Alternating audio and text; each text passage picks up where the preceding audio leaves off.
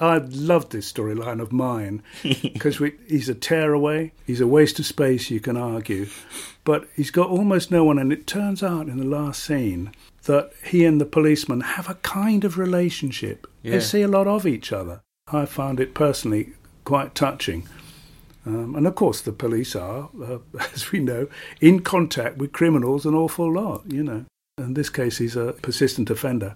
And they know each other sort of quite well. And he actually has some respect for the police officer, and there's, there's just this a relationship, which I, which I thought was, you know, it's not like a friendship, of course it isn't, but there's Yeah, it's, You'll and it- see at the end, as you you know it. I know. It, it's a nice um, choice for for Tom Butcher as Loxton as well because he, you know, he, he was occasionally quite a cynical officer, but yeah, look at. I mean, he's got he's got a hawk face, hasn't he? Yeah. He's- he wants to get the job done and the rest of it. Yeah. Uh, and once again, he's finding himself in this social worker role.